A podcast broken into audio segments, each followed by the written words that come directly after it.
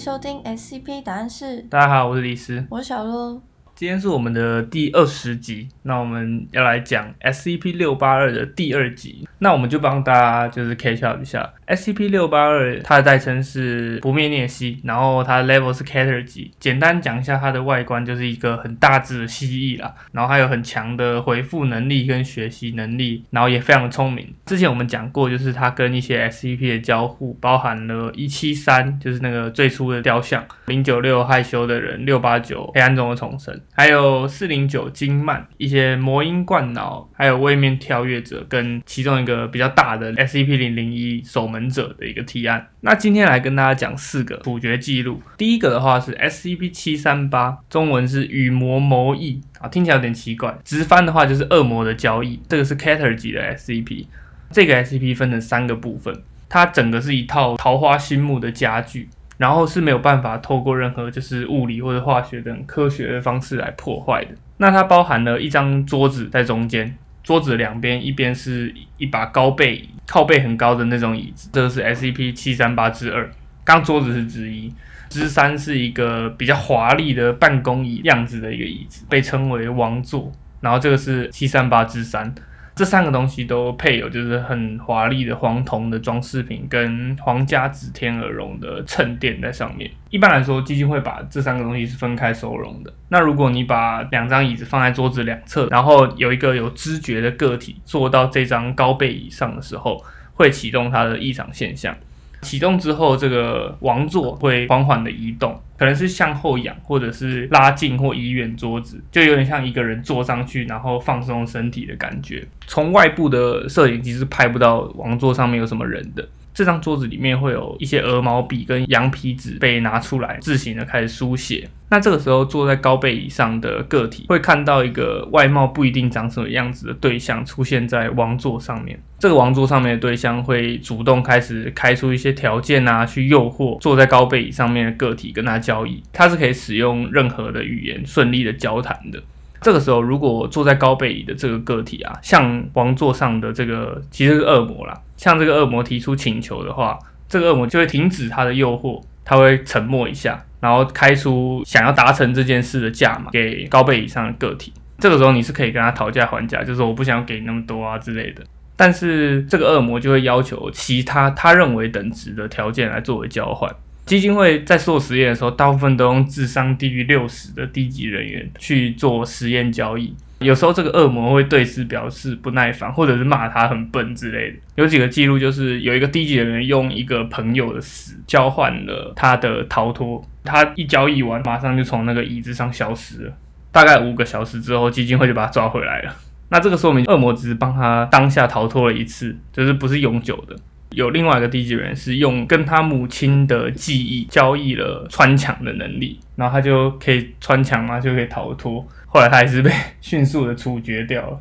后来的话，基金会就比较少用人类去做实验，因为恶魔就越来越把开出来的条件针对于叫低级人做事情的那个研究员，后来就停止了人类的实验这样子。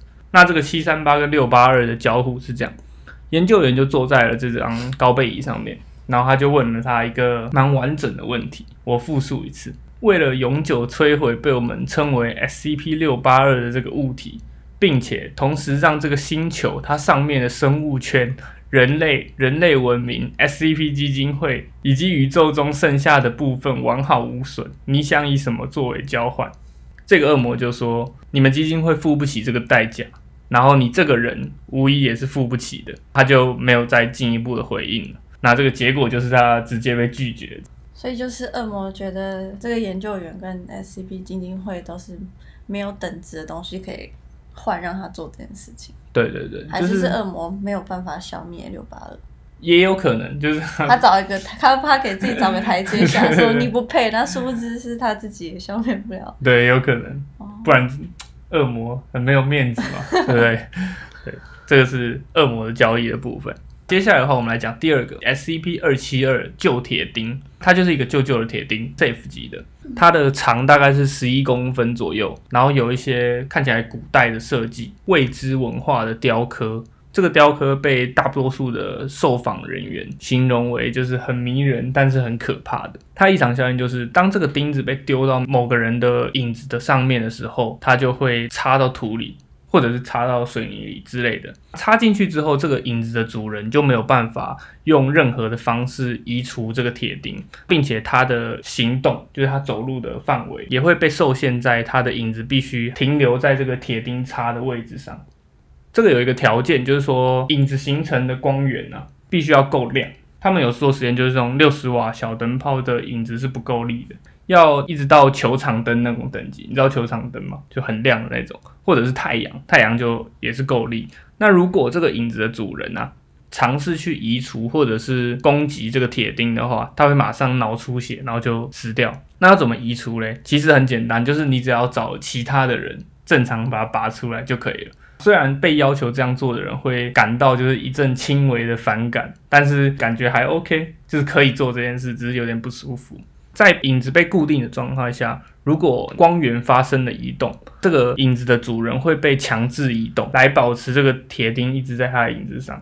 等于说，如果你的影子在这个铁钉上嘛，光源原本从你的右边来，变成你的左边来，等于说你的影子跑到另外一边了。所以理论上，你的影子如果不动的话，你人应该要在另外一侧。这个时候，你就会瞬间被甩过去，他就会把你拉过去摔过去。然后这个移动啊，跟你的影子长度也会有差嘛，所以你可能被摔近、摔远不一定。如果中间有隔着东西的话，你就会直接撞上去。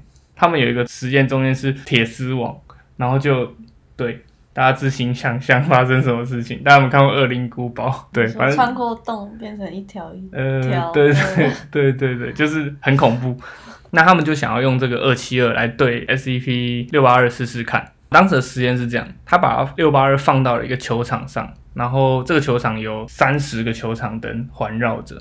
一开始只有一盏灯是亮的。六八二进来之后，他们就把二七二丢到六八二的影子里，跟预期一样，钉子就插进去了。整个地面都是强化混凝土的。这个六八二马上就发现自己被二七二困住了，他想要开始攻击二七二，但他就冲过去就要打二七二的时候，突然就停下来，然后他就近距离看了这个二七二，因为二七二上面不是有一些未知文明雕刻嘛。他就突然开始讲话，讲那种大家都听不懂的语言。后来他就慢慢的退开，表示说他是透过某些方式知道了不可以攻击这个二七二，因为你攻击这个铁钉的话，你就会脑溢血。虽然不知道脑溢血他会不会死啊，但是他就没攻击。既然他没攻击的话，也不能怎样嘛。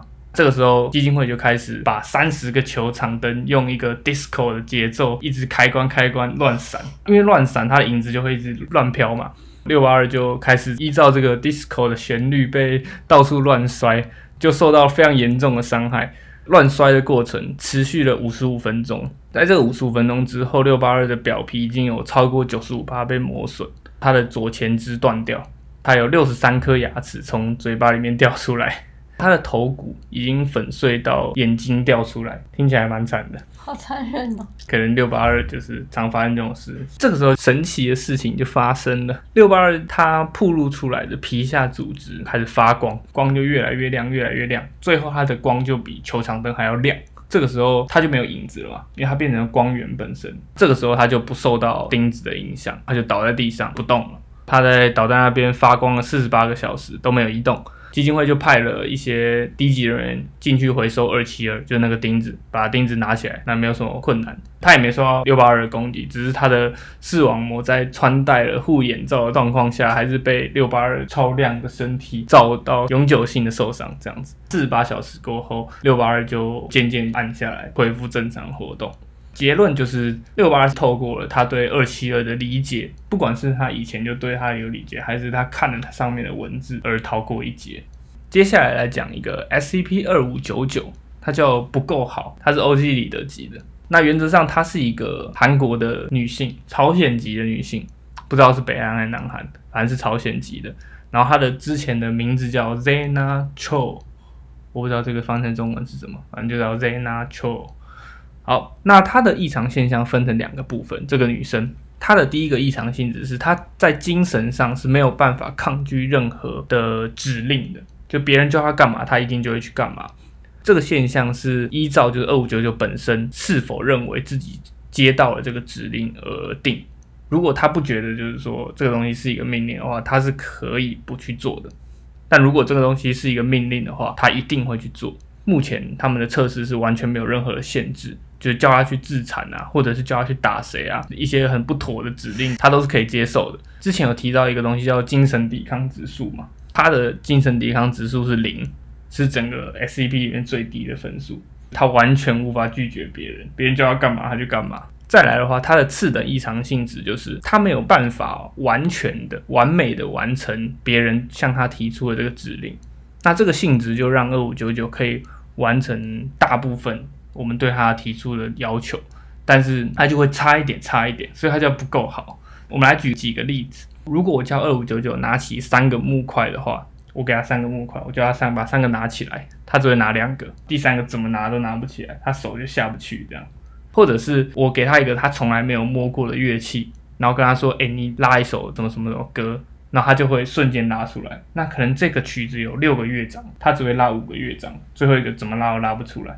还有另外一个蛮有趣的，就是你可以去指示他杀死一个人，可是我们先用枪把那个人干了。这个时候二五九就很妙哦，他就去摸了那个人的头，那个人就复活了。但那个人只是一个植物人，就是杀一半的概念。对他就是要做一半，他就是要做一半。那你叫他去完成的这些事情，可以是任何事情。他算是一种变相的现实扭曲者，像巫魔幼女那样，他可以做到任何就你叫他做的事情的可能八成左右。所以你可能叫他飞上天的话，他是可以飞上去的，但是他飞一飞，他就会自己掉下来，然后他就会摔倒，他就把腿摔断。他把腿摔断之后，基金会就说：“那你把你的腿治好。”然后治好一只，然后就治好一只。对 他表示说，治的过程是非常痛苦的。那他。他会死掉吗？他会死掉吗？他们没有去做叫他死掉的实验。就是他做实验的过程可能就会受伤，然后就会，就他生命会受威胁。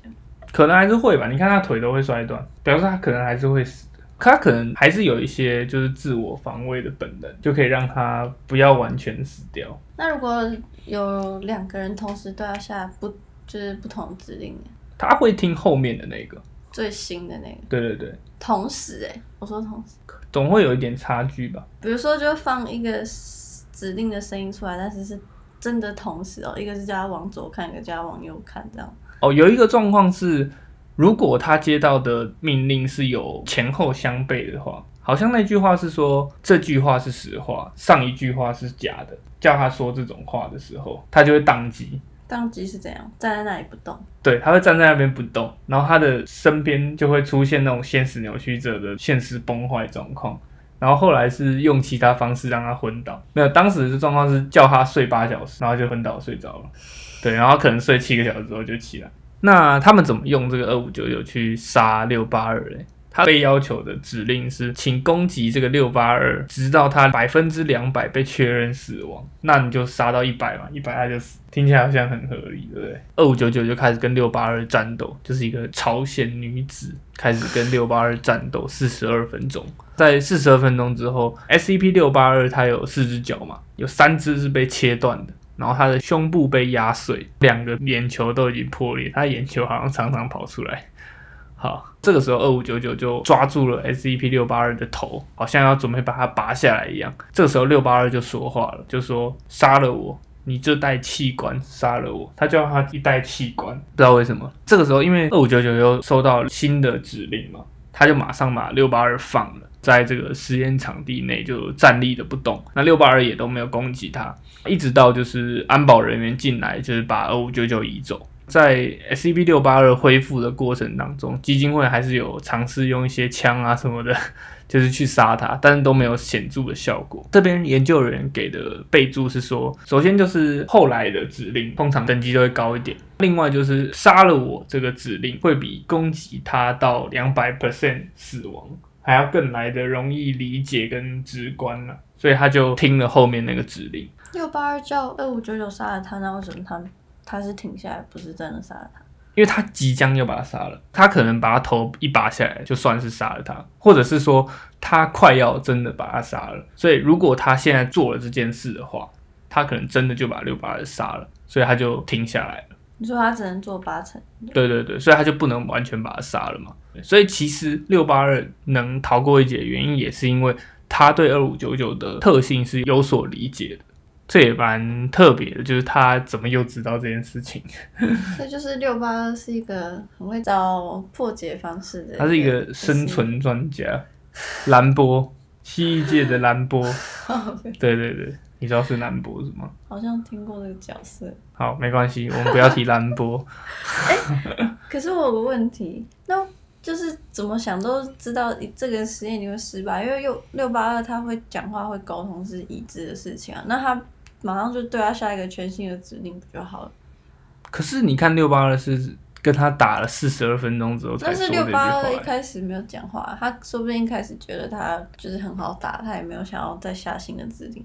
也有可能啦，但是六八二没必要，六八二受伤也是会痛的啊，他干嘛吃那他饱太闲？最聪明的状况就是他看到这个人靠近他的时候，就马上给他下一个新的指令，还是他需要他看到一个新新的 SCP，他需要时间去理解它的特性。我觉得有有可能是这样，不然他一看到他就说你把基金会打烂，对啊，那那这样不就破解，然后还反过来伤害？对啊，就表示他对其他东西的理解是一个保命的本能。他快要挂掉的时候，他就会突然知道这件事情要怎么避免，所以他就突然知道怎么避免这件事，他就说把我杀了，就避免这件事。说不定他其实也没有完全理解二五九九的特性嘛。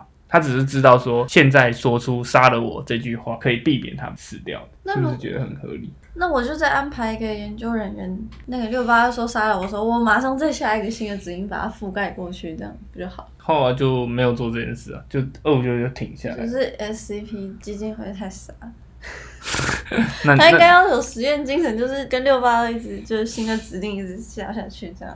那你去当研究员，我不要，你可以去当低级人员，然后再变成研究员。你不是说低级人员都智商六十？没有，是他们 什么低级人都六十以下，是他们去做那个恶魔交易的，都是找六十以下的低级人去做，不是低级人都是六十以下，好不好？那每个死刑犯都智商六十以下。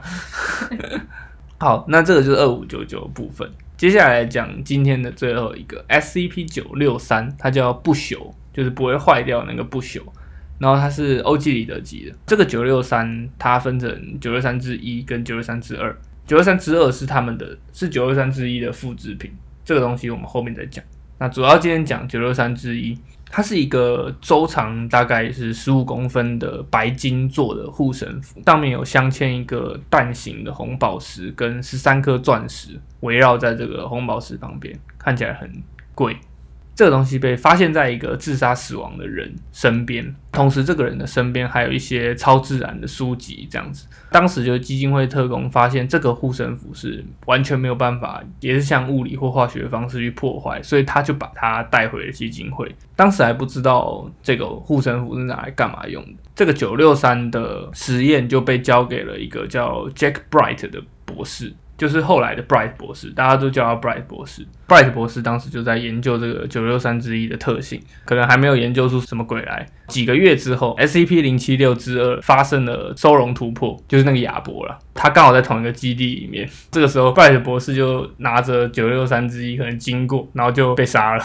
他就被干掉了。数天之后，就是他们可能把亚伯也处理好了。当时就是安排人家来清理这个废墟，他把它打乱七八糟。就有一个低级人员在残骸中发现了九六三之一，他就把它捡起来了。捡起来的瞬间，这个低级人员马上就发生了一个显著的变化。他开始自称他是 Bright 博士，就是死掉那个 Jack Bright。基金会就把九六三之一从他手中拿走，一拿走，这个低级人员马上停止了所有高级大脑功能。也就是说，他现在就变得像一个白痴一样，就是哎、这样子。你说比变比原本还笨，他就是一个完全无法思考的，可能像动物那样子。基金会就做了很大量的实验嘛，就发现任何的类人猿亚目的动物跟 SCP 九六三之一直接接触的时候，这个接触的动物或者是人类啊，他的意识会马上被抹去，Bright 博士的意识会取代他，投射到这个对象身上，也就是说，有点像他寄生到这个人的身上的概念。Bright 博士自己的记忆也会在很多个祭组之间做传递。如果这个对象拿着九六三之一这个护身符超过三十天才被移除的话，原本被移除的对象本来不是应该要就是变成一个像动物一样笨笨的东西吗？但如果你超过三十天才拿走的话，它就会变成一个 Bright 博士的副本，它也是一个 Bright 博士。然后如果你拿九十三之一去放到另外一个人身上的话，又会出一个 Bright 博士，就会变有两个 Bright 博士。然那后副本的那个 Bright 博士，他记忆就一直停留在当下，不会再有新的记忆吗？新的记忆就是他之后去做别的事情，他不会 update，他不会同步两边的。那他可以接受另外一个他？他没有表示有什么意见，但是基金会表示不可以有这件事情，因为他怕很多个 Bright 博士会一起勾结，所以他们的处理方式就是大部分都是用低级人员来让 Bright 博士寄宿，三十天之后把他干掉，然后再换下一个，三十天之后把他干掉，换下一个这样子。但是 Bright 博士是一个对基金会非常忠诚的人啊，根据文档上面写的，Bright 博士他的研究就是说，当时这个制造就死掉的自杀死掉那个人，他没有成功计数到九六三之一的原因，可能是因为他是死于自杀的。这个计数的效应可能是要被他杀才能启动，因为他是拿着这个，然后被亚伯干嘛。不一定啊，他可能是被亚伯砍倒了一面墙壁，然后被砸死，也是有可能。反正就他是被他杀这样子。那 Bright 博士要怎么用这个九六三来跟六八二打架呢？其实他也不是跟他打架，他就是带着九六三，然后去挑衅六八二，让六八二把他吃了。刚刚有说到他一定要是类人猿亚目才会那个嘛，但毕竟六八二也蛮聪明，所以他就想说试试看。他被六八二吃掉之后，就进入了六八二的精神世界，在里面就。看到了很多的什么闪电啊、鲜血啊，很强烈的冲击，就导致他可能有点承受不住。这个时候他就进入了自己的精神世界。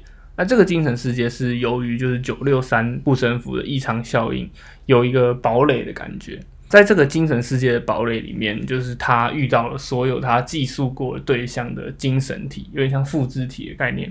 他就在里面就是跟大家讨论说要怎么。逃离这边，或者是控制六八二，因为他们外部就是六八二很混乱且具有破坏力的一个精神世界。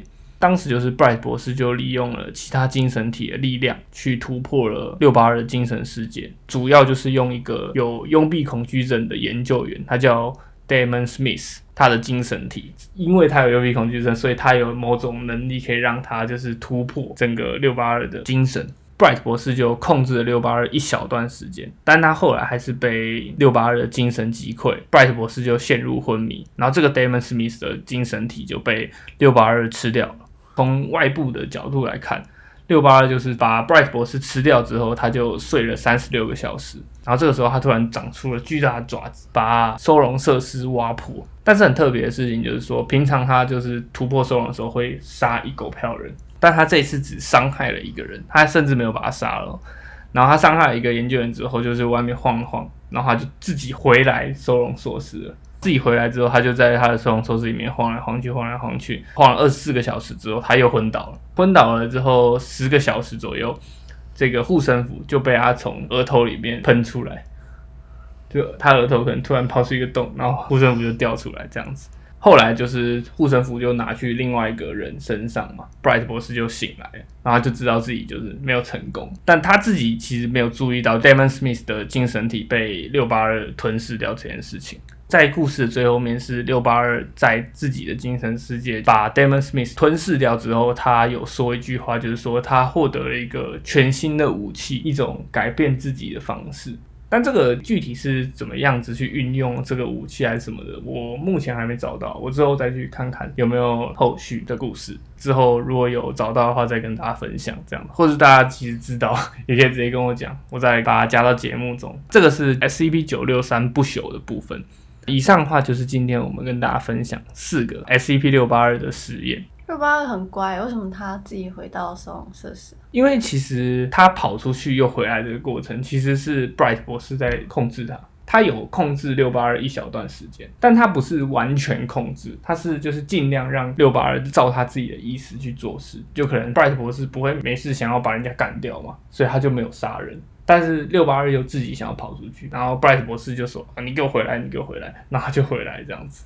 应该是六八二唯一一次没有砍人的喉咙突破。那再用这个方法优化一下，多做几次，可以让六八二被影响更多。可是其实当时 Bright 博士就是靠着那个 Damon Smith 才有办法有一线生机。可是他现在已经没有 Damon Smith 了，他再去试一次，搞不好他自己就狙了。你说 Bright 博士的意志被吞噬吗？对对，就是可能会被六八二直接打烂。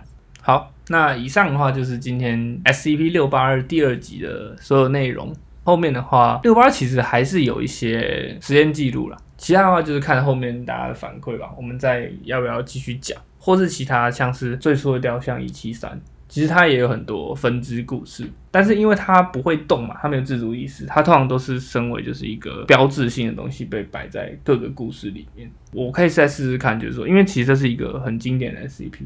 我会再试试看，就是有没有办法把一七三的一些细节整理出来，讲成一个比较有连续性或者是比较好理解的一个故事了。今天的分享就到这边，好，我们下集见哦，拜拜。拜拜。